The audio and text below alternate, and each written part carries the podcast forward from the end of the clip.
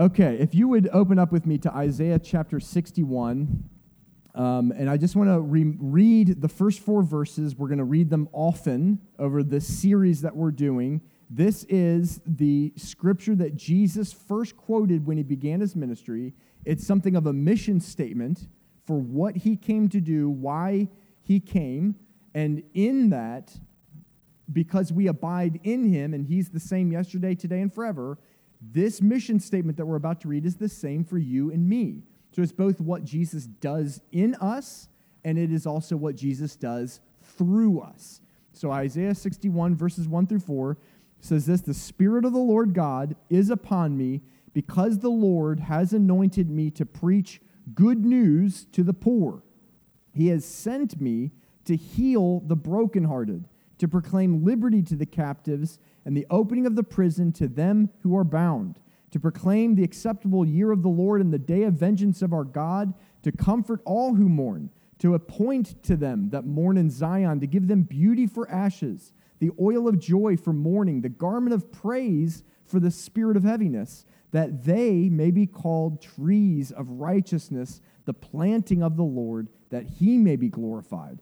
And they shall rebuild the ruins, the old ruins. They shall raise up the former desolations, and they shall repair the ruined cities, the desolations of many generations. My friends, I did not grow up in Detroit, but I do know this that there are many people who are outside of Detroit who look at Detroit and think of it as what we just saw in verse 4 ruins I remember when I announced to some of my family that I feel God's calling us to Detroit, and I remember my brother's friend looked at me from across the dinner table and said, Why would you move to Detroit?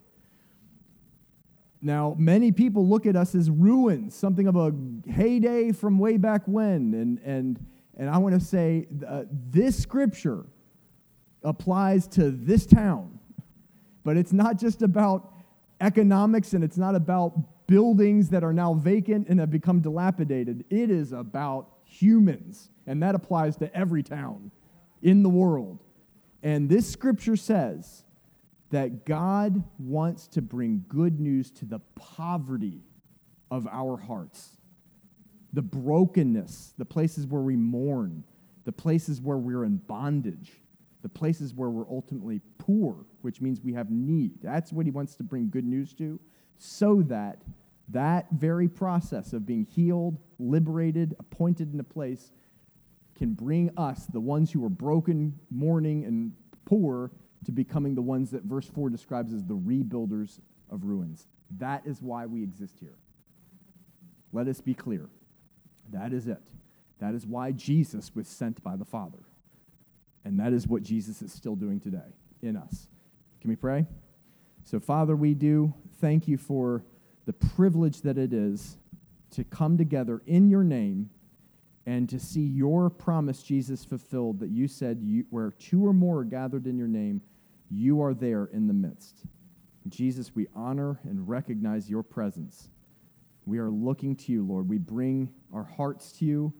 Our prayer this morning is that any place where there is brokenness, by your, by your hand, by your love, by your mercy, Lord, let those places, perhaps we've tried to cover them over, we've tried to hide them, we've tried to ignore them, but you see them and you know that they need healing. And Lord, I pray that those places would come to the surface, even if it's vulnerable, that you would be able to heal it. I pray, Lord, that instead of looking at those places of brokenness in our hearts, we would look to you that we would be healed this morning. Let your anointing break every yoke. Let your good news heal broken hearts. Lord, we also pray that it would result in us becoming rebuilders of ruins as you have desired and willed. In Jesus' name, amen. So, bringing transformation to others, according to the scripture we just read, begins with our own hearts being healed. And that process never ends on this earth. I don't imagine there's any brokenness of hearts in heaven, but, it, but there's always going to be more healing that we walk in in this earth. And I've got three kind of main points for today. The first, they are, they are kind of uh, uh, building upon each other. but it's simply this is that our heart gets broken. How do we get our heart healed in the first place? It says in verse 1 of Isaiah 61 that, that I, the Lord has sent me to bind up or to heal the brokenhearted. Well, how, does, how do our hearts get broken in the first place? It is that our heart gets broken by our perceptions, things that we perceive in our hearts, usually by the crud that happens to us in this world. Jeffrey mentioned earlier about his father dying to him at the age of eight. This is this real stuff. And the devil gives us perceptions in our hearts based on real stuff. Doesn't just like make believe stuff. It, it, has bite. The lie has, has teeth in so much as it's based on real facts that we actually see and experience. And so the, our hearts get broken by perceptions that are formed through our experiences. Therefore, number two, our heart is healed by seeing God's perception. It's actually a simple equation. And this is not theory, by the way. This is I'm talking from experience in my own life. Trusting God, number 3, enables us to see God's per- perceptions. Our heart gets opened up to receive his perceptions when we put our trust in him. Most of us are waiting to see something so we can put our trust in Him. That doesn't work that way. We put our faith in Him not knowing how He's going to heal our heart, not knowing how He can change my life. But we put our faith in Him and say, Jesus, I know you are worthy. I'll follow you. And it's in that trust that our heart gets open to receive what He sees. So, what are some sources of brokenness? I'd, I'd just like to kind of toss some ideas of things. Jeffrey, thanks again for that vulnerable and, and honest word that you shared about your dad being uh, uh, uh, dying at an early age for you and not really having any male figures in your life to kind of guide you and, and, and, and show you the way. And so that brings brokenness. There's some other areas of, that could bring brokenness. You don't have to write these down, but just to give you some ideas. Broken relationships. I, I've had some of those. Dysfunctional families breaks the hearts of everyone involved. Abuse, struggling marriages, problems with intimacy and sexual intimacy, divorce and its impact, the difficulties and, and, and stresses of raising children, poverty breaks your heart, forms perceptions in your heart, disappointments, tragedy, bad experiences with church. Hello? Misunderstandings about God, which oftentimes result in bad experiences with the church. Self destructive behaviors, failures, guilt, insecurities, experiencing rejection, effects of abuse, racism and racial injustice financial worries, stress and burnout, fear and anxiety, illness and disease. Obviously, the list could go on and on. Let me just give you kind of a where rubber meets the road uh, example of what this could like. Let's pull out that from that uh, list divorce. We have a, ch- a, a, a, a man and a woman who love each other. They come together in matrimony. They, they want to be one unit for the rest of their lives. And in this uh, love for one another, they come together as one. I won't fill in all the blanks for us. We're in church now, but out of that comes, out of that love comes the mixing of DNA to produce a child. And that child comes from an act of love. And they've got the security of a mom and a dad and that security is like a sanctuary for them. They need the mom and the nurture, and they need the father and the, and the discipline and the security, and they need, they need this. And then uh, fighting breaks out. And, uh, and, and there's a rift between this, this, what is supposed to bring me security in my life, that ultimately culminates with these two people who, who are my, my secure place have now turned against each other and separated from each other and even decided that we do not want to be with one another anymore. That results in a child, their external unity has been shattered, that results in the shattering of their internal heart. And a couple things, I've never experienced this. My parents are still married to this day, but I know some people who have gone through this experience, and I would dare say a couple things can happen in their heart, perceptions that can form. One would be that marriage represents pain. That's a strong perception. It may be subconscious. They may outwardly say, yes, marriage, God has created marriage, it's, sanct- it's sanctified, it's, it's, it's holy, but in their heart, the core belief, the perception, is marriage represents pain. Another core belief that could form from that is divorce is, how did I say it? Normal. Divorce is normal. It happens. Now, in society, divorce, in our society, divorce is normal. In the kingdom of heaven, if, if you look at the biblical record, it is not normal by any stretch of the imagination. What God has brought together, let no man uh, drive asunder.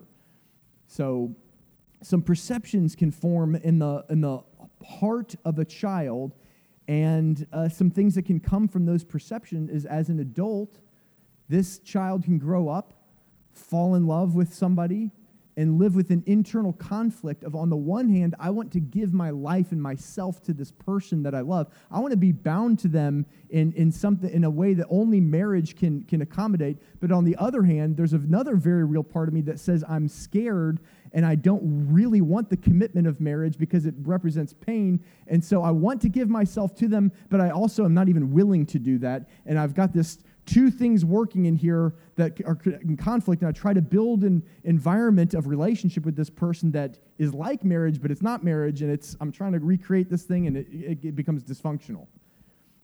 And so maybe ultimately, I do get married. I come to that place where we look. We've been living together for 15 years now. Let's just get married. We already have two kids. Let's get married, and and and and then the tri- trials and the pressures of what it is to really be married comes upon them and uh, when that happens, I've never had anybody show me how to live in a healthy marriage. Divorce seems like a very easy option. Are you following? These are the, this is something of how life experience can produce perceptions in our heart. Now, some of you, maybe divorce isn't the thing. That's not for me, but let me, I guarantee you, every single one of us have had experiences in this world that have formed perceptions that are unhealthy in our heart, and God wants to heal those.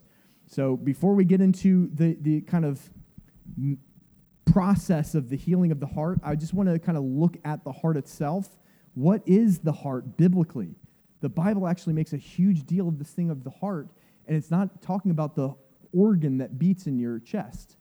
When the Bible's talking about the heart, it's usually talking about this, I don't want to say metaphoric because it's not metaphoric. It's actually very real, but it's not physical. Make sense? It's, it's your, so the first thing of what the heart is biblically, the heart is the center of your affections.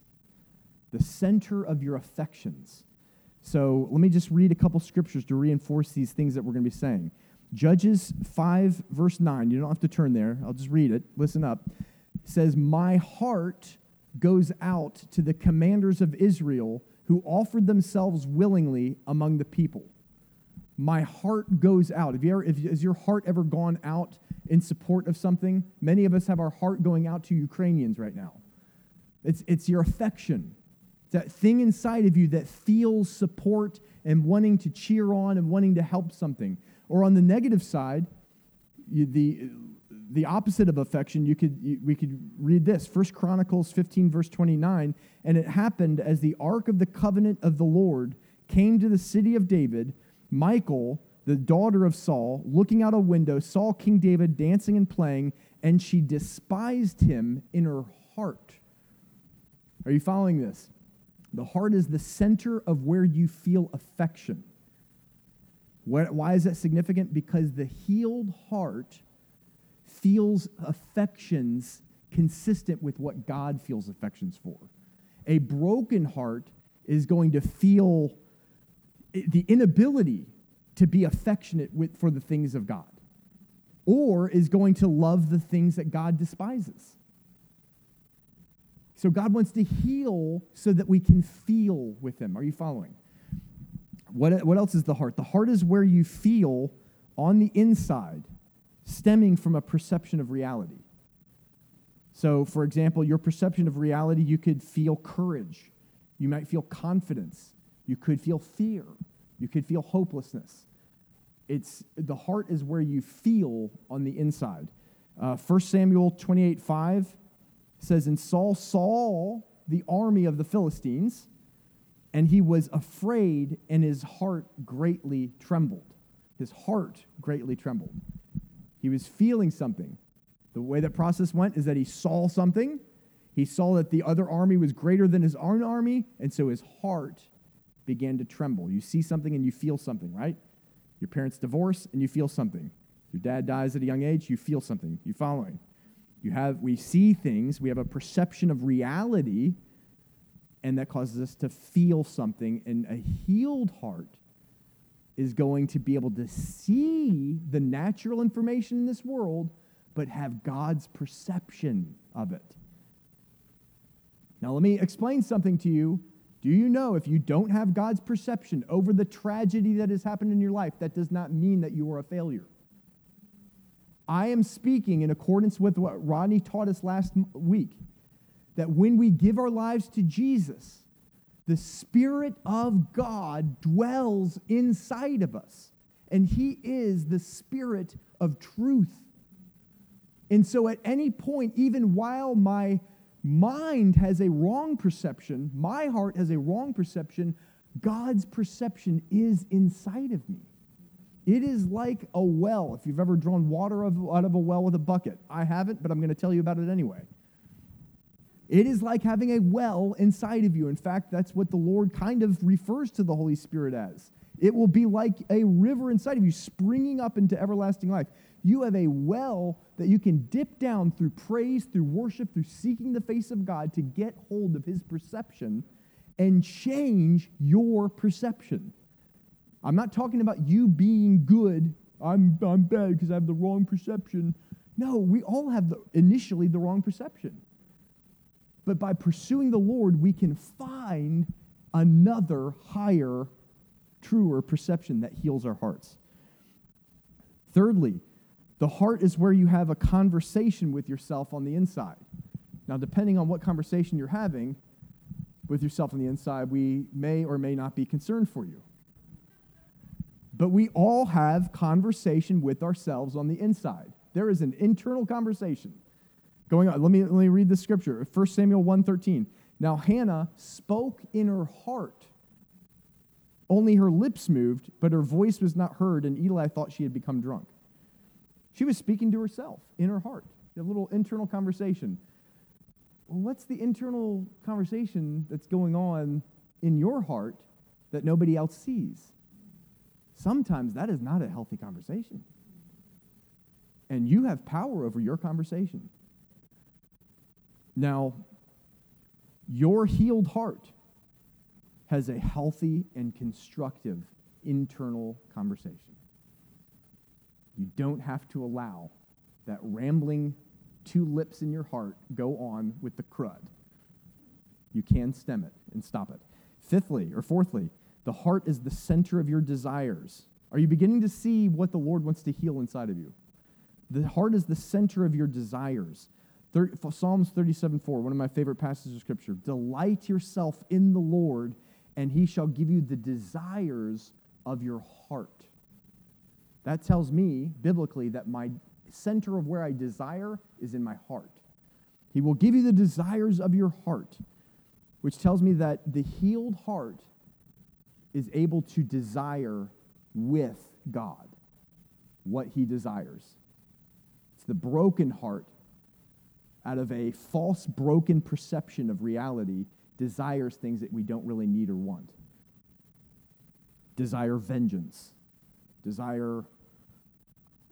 I grew up in poverty, so I desire riches, but in an unhealthy way, as opposed to desiring the Lord and trusting in his provision for me. Do you follow what I'm saying? And lastly, and most importantly for this morning, is the heart is where you perceive. This is what God wants to heal in our hearts. Deuteronomy 29 4. Yet the Lord has not given you a heart to perceive. Can you say that with me? Heart to perceive. Where do you perceive? In your heart. The Lord has not given you a heart to perceive, and eyes to see, and ears to hear to this very day, which tells me that the healed heart perceives in accordance with God. And in all of what we have just said, now we understand in greater depth the scripture we keep repeating. Proverbs 4:23. Guard your heart with all diligence, for out of it flow the issues of life. My friend, Jesus is very concerned with the issues of our life. We tend to think that perhaps he's only, ish, he's only concerned about eternal life and heaven and eternity and global missions here. But God wants to raise up a people who aren't just given to global missions. Yes, we're concerned with global missions, we're concerned with stuff of ministry. He wants to raise up a people who are healed in their heart so that what comes through them is of Him and is healthy and not of man and unhealthy. And there's been a whole lot done in the name of Jesus, in the name of church, that has not been healthy because it came from a broken heart. And the Lord is calling us to a place of vulnerability where we allow Him to see us as we actually are so that He can touch us where we really are and heal us in our perceptions. And so, the first point this morning our heart gets broken by our perceptions. The breaking of the heart is rooted in what we actually believe in our heart. So, can I tell you a story? Some of you have heard this story um, already. Going to get vulnerable because we like to be vulnerable around here. I don't like playing games. Let's just be real. So, my, our family, many, many of you have heard this story, some of you have. Our family uh, in, in 2016, we were living life in Johannesburg, South Africa. We were having the pleasure of leading a great church. We were surrounded by great friends. We had more friends who were in our corner than we could count. And we were, uh, our kids were in a, had great friends. They were in a great school. They were doing well. Things were good. And then the Lord starts to move on us to call us to America and ultimately makes it clear that He's calling us to uh, Detroit. And we are excited. Woohoo! I mean, you know, the call of God goes from glory to glory. It's good now. It's going to get better when we go to Detroit and plant that church. It's going to be good. And so uh, that we landed here in October 2016. We started the process of planning a church by October of 2018. Fast forward the clock, you could see a picture of me and Minda in our living room where the depression had hit me so hard that I physically felt a desire to be swallowed by the, by the ground. I wanted to lie down on the ground, and, and I, I don't even know how to explain it. I, I, I felt the pool of my body wanting to just be absorbed and gone. That's, that's where I was. If you want to sign up to the church planting training session, uh, you can do so at the desk out on your way out. What that's yeah, that's this Thursday. Good job, Bob. So, what had happened? I'm just going to toss a couple things out. One is we had been rejected by a lot of people that we thought were going to be in our corner, be with us. Uh, I mean, they didn't just kind of not be with us. There was a rejection. Like they were like, saw us, saw what we were about, uh, don't want that. And uh, as healthy as you may want to be and and whatever, that's hard to walk through. So that was real. What I'm saying, that's real. That's not like I just got depressed out of thin air. Real stuff started happening. What's another thing? I'm just I'm just saying this not to say feel bad for me. Some of you have dealt with way worse. But here's what we went through. Uh, there were people that we loved and trusted and greatly respected who made promises to us about how they wanted to support us in our church plant who mysteriously kind of didn't follow through. And as the time came that we were feeling the need to have what it was that they were promising, they just there was this horrible silence. Elephant in the room. Didn't like you kind of and you feel weird like holding them like coming back. What is what about that you know and like what do i do? And and uh, and you feel abandoned. Feel abandoned. So i we i, I had that s- strong sense of feeling abandoned. We just to be straight up with you we were we were making we got to a place where not out of some lavish lifestyle by any stretch of the imagination but out of basic survival we're not bringing in enough money to support survival and had now come to a place after two years of running out of all of our reserves. And what the heck am I, as the leader of this family, going to do? I mean, that, that's the thing, above all the other things for me, that made me de- de- depressed. That was real. I wasn't afraid of what could happen, it was happening. You know, we're, our, our ship is sinking.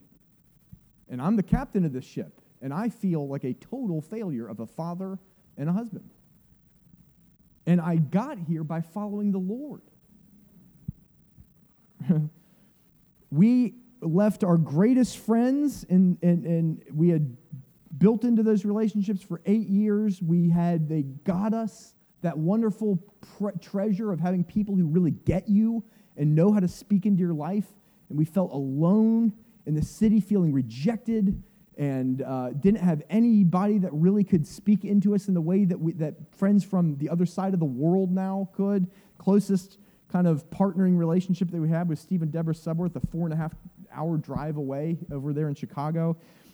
And uh, now we had been going for two years in this church plant, and all we had done is, is shrunk. we, start, we started with more people than we had after two years. In fact, here we are five years, and, you know, anyways. And now my heart's healthy, and I, I, I, I trust. I'm, I'm not moved by this.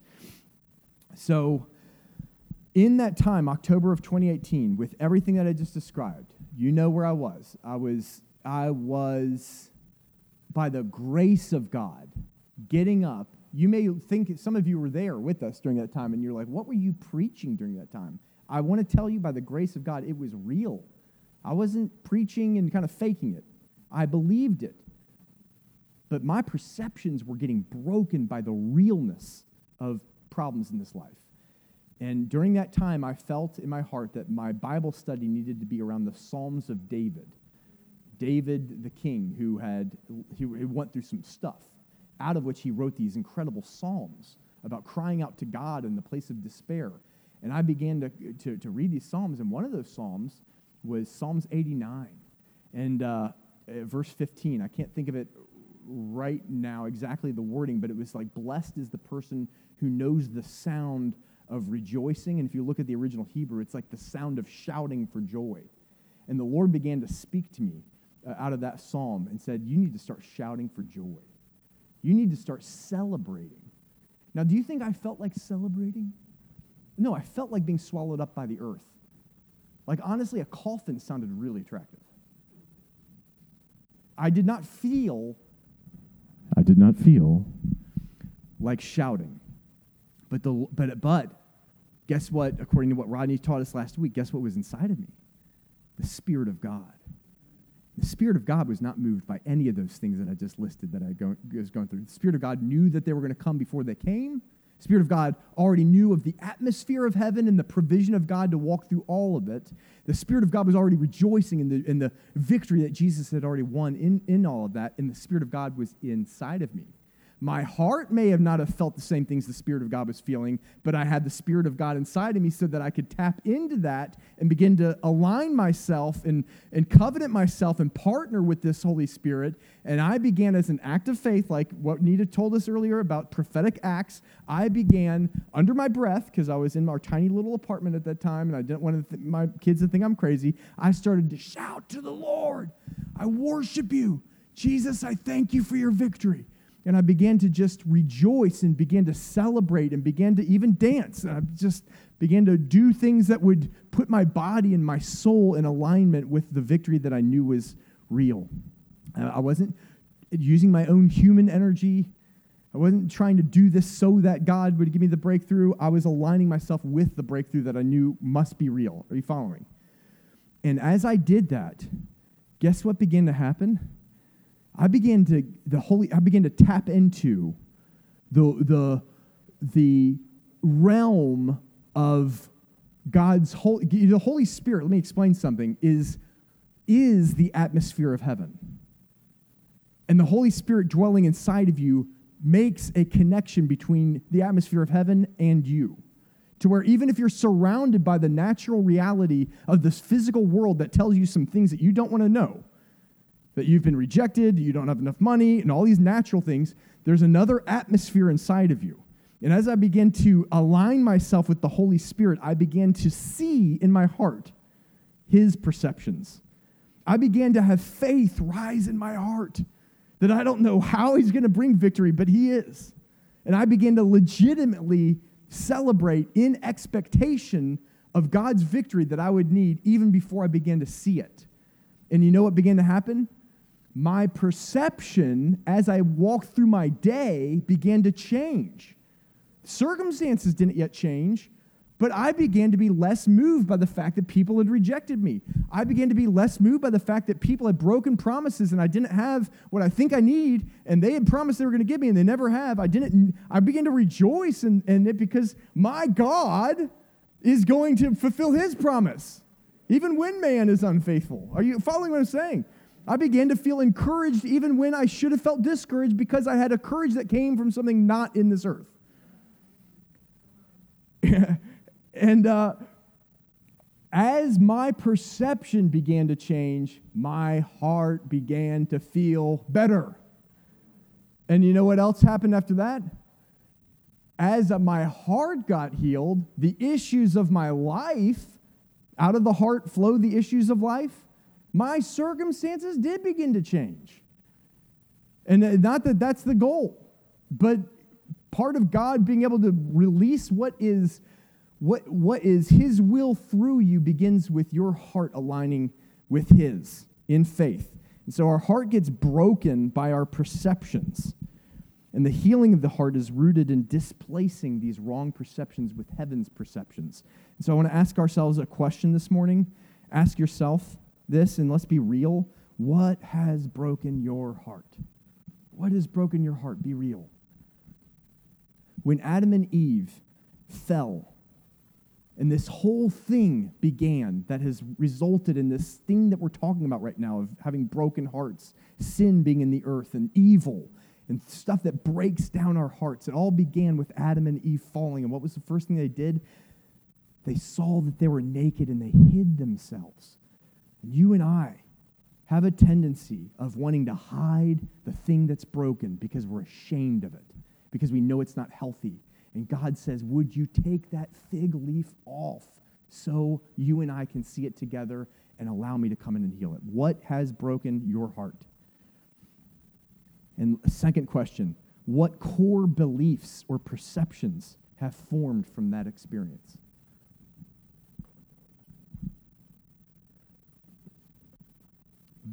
These experiences are real, folks. It's not make believe, it's not just delusion. It's real stuff that the enemy uses to give us a perception. That's what he's always done. Even when he came to Eve with the tree in the garden, he, he, he spoke of things that were true about the tree of knowledge of good and evil. He just distorted the perception and got her to take the bait. And he's still doing it with you and me today. Don't take the bait. What is broken your heart? and what are the perceptions that have stemmed from that. That is what the Lord wants to heal. Secondly, our heart is healed by seeing God's perceptions. Let me read a scripture real quick. Psalms 19, verse 8 says, The precepts of the Lord are right. The precepts of the Lord are right, rejoicing the heart. I know we don't talk like this, this is New King James. It, it, let, me, let me say it in the, in the translation of Paul. The commandments, the precepts, the statutes of the Lord, the things that God has willed, they are right and they make your heart rejoice. We could also say the Word of God. What God has spoken, what God has revealed as His will is right, and it brings rejoicing to the heart. The commandments of the Lord are pure, giving light to the eyes. It, it, what, why am I talking about the Word of God or the precepts of the Lord? Because precepts of the Lord is, re, is referring to God's perceptions, God's will. It is right, His revealed Word. Some of you have a Bible, I hope, right? There's, there is a huge tool in your toolbox to discover God's perceptions and it is right and it causes your heart to rejoice. How does it cause your heart to rejoice? How did it cause my heart to rejoice in October 2018 when I was beaten to my lowest point? How did my heart rejoice? Because I began to see God's perceptions that have give us every reason to rejoice. Because it fills your heart with faith and expectation of something that God is going to do, and God is always good. And He's faithful and He's trustworthy and He's good. So it causes your heart to rejoice. And so, if that's the case, how do we get His perceptions? Well, some of you would say, well, the Bible. And I would say, yeah, but it's not just the Bible. Do you know how I know that? Because I know people who know the Bible, and they act more like the devil than most people who don't know any scriptures. And I don't mean raucous sin, I mean hypocrisy. I mean a bad, evil, judgmental heart. And they can quote scripture like no other. And let me remind you in Luke chapter 4, the devil quoted scripture to Jesus. Knowing the Bible does not make us holy, it does not heal our heart. It is connecting your heart with the one who spoke those words as you read his word. If the scripture, the truth, is what heals our heart, then surely it is engaging our heart while reading it that causes the heart to get healed. You got to engage your heart with God's love letter to you. And his love letter is sometimes beautiful and wonderful, and sometimes it's a little ouchy, it's a little challenging. And all of it, we engage our heart in trust. Lord, maybe I don't understand, but you do, and I, show me what you mean by this. You engage your heart, and that's how it starts to get healed, which leads us to the last point for this morning is that trusting God in our heart enables us to have God's perceptions. It's the heart attitude, the heart posture of trust I love how easy this stuff is. It doesn't take a Bible degree to get the things of the kingdom, it just takes a heart that's willing to hear. Trusting in God is the thing that opens our heart to being able to perceive God's perceptions. Let me read a couple scriptures to back that one up. Mark 6:52, Jesus says or the word of God says, "For they did not understand." That means they didn't have the right perception, right? They did not understand why the, the miracles of the loaves. Why? For their hearts were hardened. Why do we not understand? The heart was hardened. That's the opposite of a heart that trusts in God.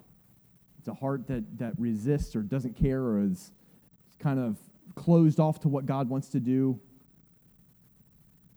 If, if your heart finds itself in that posture, you do not have the capacity to understand. But I've got good news for you. Mark, no, Matthew chapter 5, verse 8, in his Sermon on the Mount, Jesus says this Blessed are the pure in heart. Why? For they shall see God. What causes us to be able to perceive God, perceive His will? It's the purity of heart. And purity simply means not having, it's almost like extra virgin olive oil. You get you, all the other motives and agendas have been removed. You know what one of the blessings of October 2018 was for me? I didn't have any more agendas. I got nothing else in my arsenal. I'm toast. It's God or grave. Blessed are the pure in heart. They shall see God. I my only I uh, only place to put confidence was in God. I couldn't even put confidence in my ministry partners. God bless them and they're they're wonderful people, but you can't have your your confidence in this church. And certainly not in me. You, we all come to a place where it is the God is my refuge. He is my fortress. He is my stronghold. And, and it's the pure of heart where I'm not seeking God to bless my thing. I'm just trying to find God because his thing is already blessed. Pure in heart, if we seek him, not having any agenda, not trying to get God to do this thing that I want, we're just seeking him that is where we can actually find him and see him. And when we see him, we begin to see his perceptions, and those perceptions begin to displace the wrong perceptions of our heart, leading to the healing of our heart. Capture that? So we're just going to end with this scripture, and I've read it before, and it's just so poignant.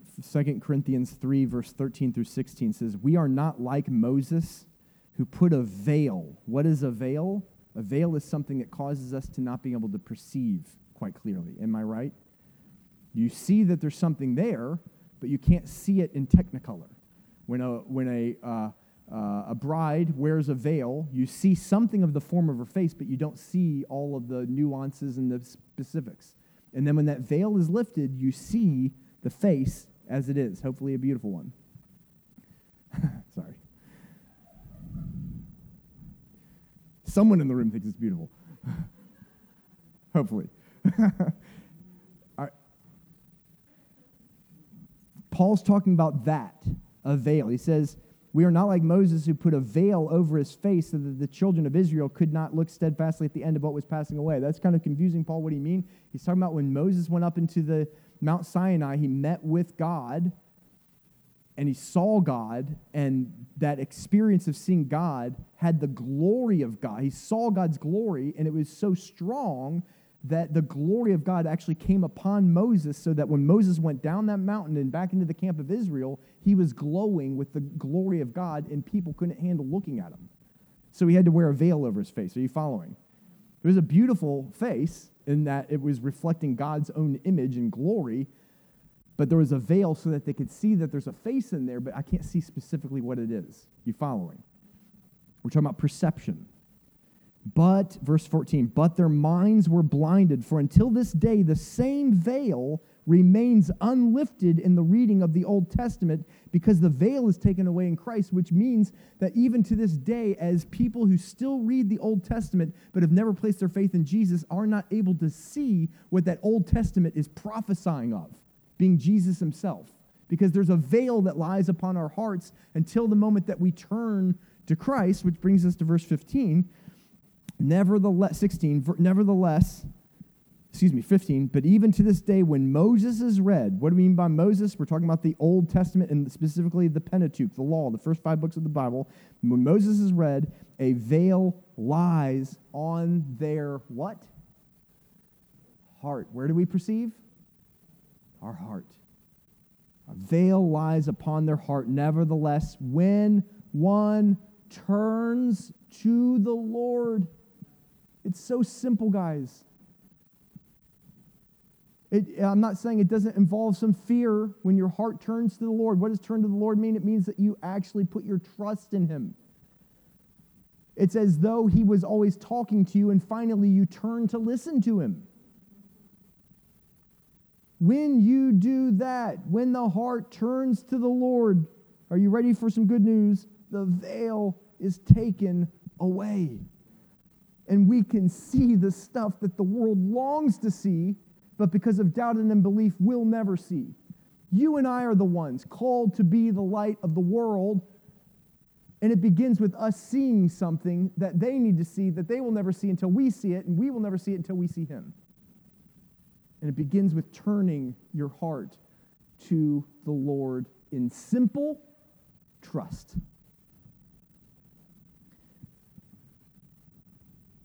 Trust is the key.